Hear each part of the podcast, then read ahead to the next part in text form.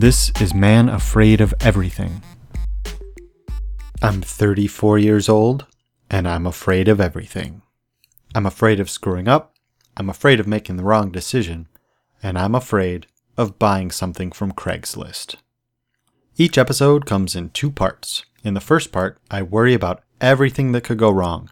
In the second part, I tell you about everything that happened when I did the thing I was afraid of.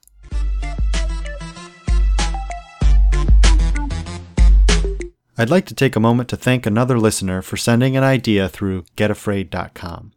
Emma suggested I do an episode about going to a petting zoo. petting zoos. I'll talk about petting zoos in a bit. But first, Craigslist, the site that helped kill print newspapers and actual people. According to Advanced Interactive Media Group, there have been 86 killings in some way linked to Craigslist since 2007. Craigslist is actually something you should be afraid of and use with caution. It has everything personals, housing, jobs, and muffin tins for sale, and it's free. Free to list something and free to view listings. I found a job on Craigslist once, but I've never bought anything on Craigslist. It's not that I don't like Craigslist because of all the scammers, tricksters, and fakes. I don't like Craigslist because you have to meet people in person, and I'm afraid of talking to people. I also hate getting cash because my ATM card only works at select locations and I won't pay the $3 service charge to withdraw somewhere else.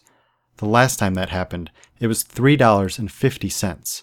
I yelled, F you to the ATM and drove off. I don't care if it was on camera. That's ridiculous. Buying on Craigslist is the ultimate combination of everything I'm afraid of.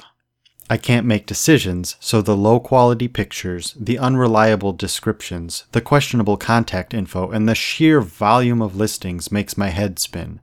Is this real? Should I set up a burner email? Should I give them my phone number? I won't be able to decide on an item. And if I do, that means I have to go meet someone I don't know bring a wad of cash and trust that this person I don't know has the item and not a baseball bat covered in nails. Also, you can't even get a receipt. What's considered a neutral location? If we meet at Starbucks, should I order coffee? What kind of coffee? What size? I can't drink coffee. I get migraines. I'll order a tea. What kind of tea? What size? Then, if I buy the thing and the item is damaged in any way, I'll regret having bought it off of Craigslist. I should have paid more and bought it new. I am also not a good haggler. If someone says it's $20, it's going to be $20. I might even pay them $25. I'm not a good negotiator.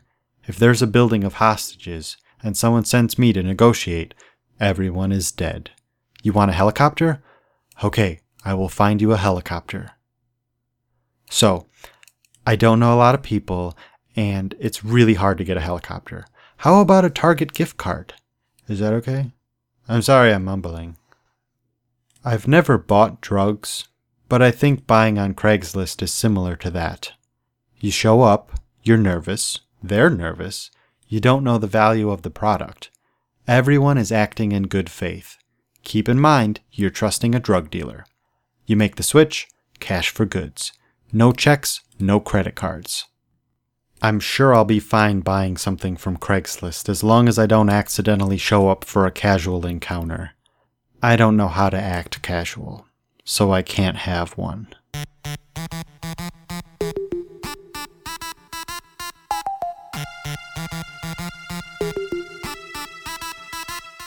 Petting zoos.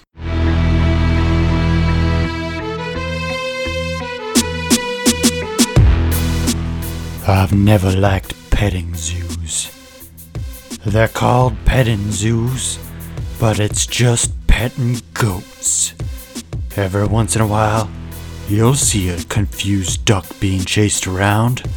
So I guess you could call it a chasing ducks and goats pooping zoo.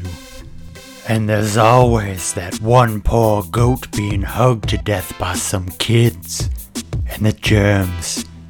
How do I get in without touching the gate? How do I get out without touching the gate? Would I like to feed the goats? No. They might lick my hand. I didn't like petting zoos before there was hand sanitizer, and I don't like 'em after there's hand sanitizer. Every time I use hand sanitizer, I can't wait to wash it off of my hands.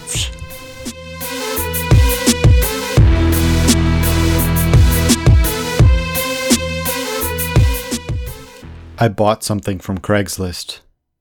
But instead of being worried about meeting someone alone, I was worried about trying to record an interview with them. I set a $40 cap and browsed every category for sale end tables, a recliner, a bucket of hammers. And then I found it a framed picture of men's vintage hats for $25. I texted my girlfriend, I think this is it. She replied, OMG, this is definitely it. The picture itself was a grid of 16 different hat drawings, ranging from top hats to straw pork pie hats. In between the rows was a quote from the 1700s Pleasure and recreation of one kind or other are absolutely necessary to relieve our minds and bodies from too constant attention and labor. Recreation after business is allowable, but he that follows his pleasure instead of his business shall in a little time have no business to follow. The picture said it's a quote from 1736, but I was only able to trace it back to a book from 1775 with the longest title in the world. The title? Moral Instructions of a Father to His Son, comprehending the whole system of morality, to which is added the sentiments of princes and eminent men concerning religion and a future state. Some of the most admired pieces from Milton, Thomson, and other authors, and select fables on the most important occasions in life extracted from Dodsley and others adorned with emblematic cuts. Anyway, I love old timey hats, but my head is too small to wear most of them. Every time I see a picture from the early 1900s, I'm jealous of all the hat options. You can't get away with very many hat styles today, but when you look back at old black and white pictures, everyone had hats. The picture was perfect, but then I started thinking. It's kind of small. I did a reverse image search and found the same picture of hats on someone's Facebook profile. I asked where they saw it. It was in a pub called Hares and Hounds in Manchester, England. I tried to track down the artist. No luck. I sent an email to the seller asking about the size. It was only 9.5 inches by 6.5 inches. I could get the full 16.5 inch by 19 inch print on Etsy for only $28 but it costs $16 to ship from London, and then you don't even get a frame. I told my girlfriend, you know, when you look at it, there's duplicates. The hats repeat. If there's 16 hats on there, they're probably pretty small. I took out a towel and measured 16 and a half inches by 19 inches. It was a pretty big size. I finally realized nobody needs a picture of hats that is that big. I contacted the seller Wednesday night and we arranged to pick up at their place Thursday. I also mentioned I was producing a radio story and asked if we could talk about Craigslist and the picture of hats. Would that be okay? It would be okay. I was going to do my first radio interview. I posted on a Facebook group asking for tips. I printed off a talent release form and started researching. I found a guide for field reporting. Ira Glass said to hold the mic four inches under their chin, but this other guy said to hold the mic off to the side. Which one should I do? I didn't even have a microphone. I was going to use my phone. Thursday evening, I flew down one lane roads while generally freaking out because I was going to be five minutes late and all the tutorials said to arrive 15 minutes early. While I was driving, I recited and memorized my questions. What's the story behind the picture? How'd you end up with a framed picture of hats? Do you know who made it? I called my girlfriend and gave her the address. If she didn't hear from me by 7:30, call the cops. Most people exchange goods at a Starbucks and they bring a friend. I was going alone, and there was a private gate. I didn't even know the seller's name. I know you're supposed to bring someone with you, but I was buying a picture of old timey hats. If that's how I was going to go, at least it would be a fashionable story. I told my girlfriend, maybe I should park my car outside the gate, because once I'm inside, I'll be trapped, and I won't be able to get out if things go bad. If I park outside, I can still jump the fence. I found the place, and the seller opened the private gate. I exchanged cash for the picture, and that was that. The seller declined recording an interview, which was okay with me, because I didn't want to do it either. It was then that I realized I didn't do a very good job explaining I wanted to record an interview, as opposed to just doing an interview and writing notes. Maybe next time. The seller did answer my questions via email, though. The picture had been part of a room decorated with antiques and men's hats, but downsizing meant some of the treasures had to go.